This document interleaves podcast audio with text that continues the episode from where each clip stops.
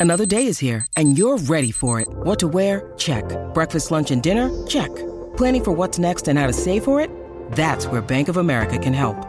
For your financial to dos, Bank of America has experts ready to help get you closer to your goals. Get started at one of our local financial centers or 24-7 in our mobile banking app. Find a location near you at bankofamerica.com slash talk to us. What would you like the power to do? Mobile banking requires downloading the app and is only available for select devices. Message and data rates may apply. Bank of America and a member FDIC.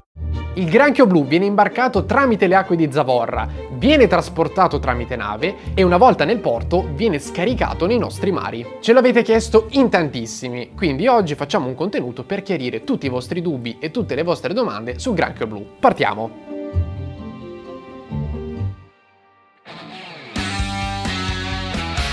Bentornati, io sono Stefano Gandelli e questo è il podcast di Geopop, le scienze nella vita di tutti i giorni.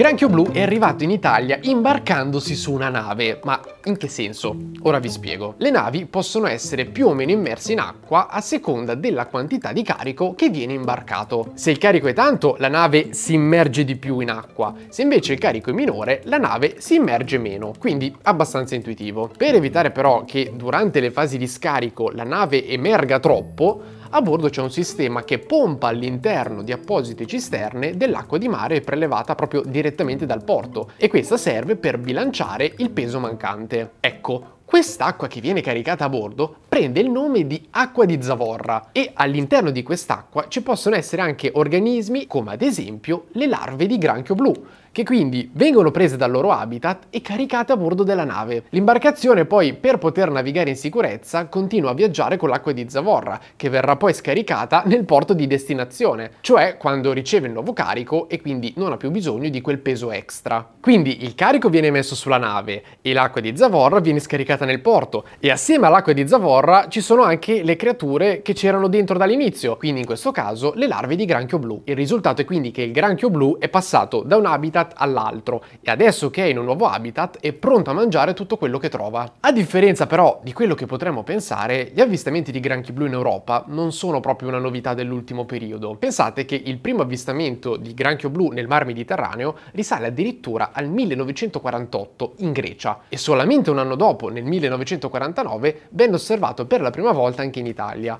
più precisamente a Grado, in Friuli Venezia Giulia. Negli ultimi dieci anni però l'allerta granchio c'è un po' in tutta Italia, ma perché sono considerati un problema così serio?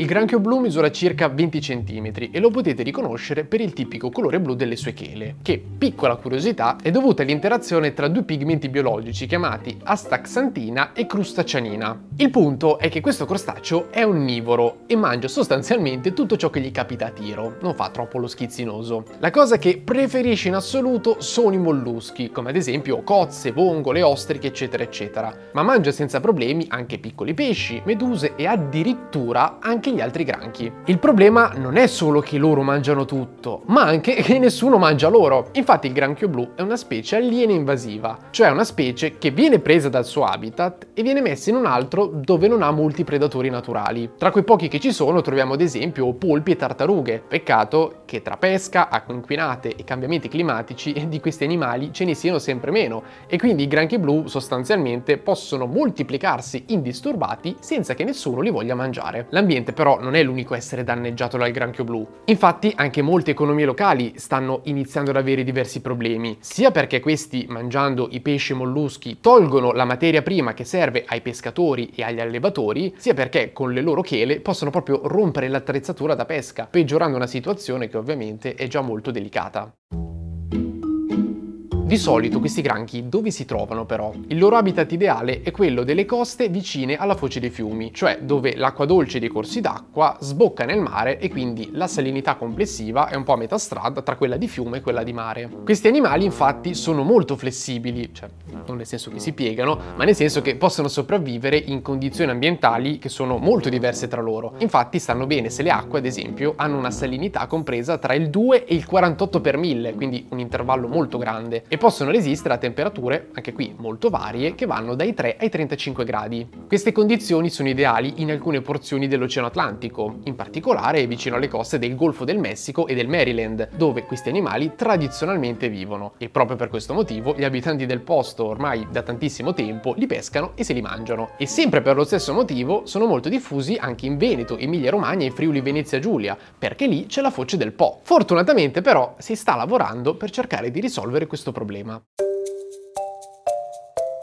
Per contrastare i problemi causati dalle acque di zavorra, come questo, nel 2017 l'International Maritime Organization ha ratificato la Convenzione internazionale per il controllo e la gestione delle acque di zavorra e dei sedimenti. Che cos'è? Sostanzialmente una raccolta di obblighi per le navi che trasportano acqua di zavorra. Nello specifico questo regolamento obbliga le navi a cambiare continuamente l'acqua di zavorra durante la navigazione. Questo serve per diminuire la distanza di trasporto delle specie aliene che possono essere potenzialmente estremamente invasive. In più, dal 2024 le navi saranno obbligate ad installare a bordo dei sistemi per abbattere e misurare il contenuto di microorganismi nell'acqua di zavorra, quindi anche qui per evitare che le specie aliene si diffondano. Però, ok, questo è per il futuro, però i granchi blu ormai sono in Italia. Che si fa? Al momento il governo ha già stanziato 2,9 milioni di euro per cercare di risolvere il problema. E infatti proprio in questo periodo si sta definendo una strategia per diminuire gli esemplari di granchio nei nostri mari, che vanno dal loro smaltimento smaltimento alla loro pesca poi per scopi alimentari. Infatti, visto che negli Stati Uniti e in altre parti del mondo vengono mangiati senza problemi da tantissimo tempo, e dicono anche che siano buoni, questa potrebbe essere una possibile opzione per contenere il problema in Italia e allo stesso tempo creare un profitto alternativo per i pescatori. Se invece vi capita di vedere un granchio blu, specialmente in una zona dove magari non è mai stato segnalato in precedenza,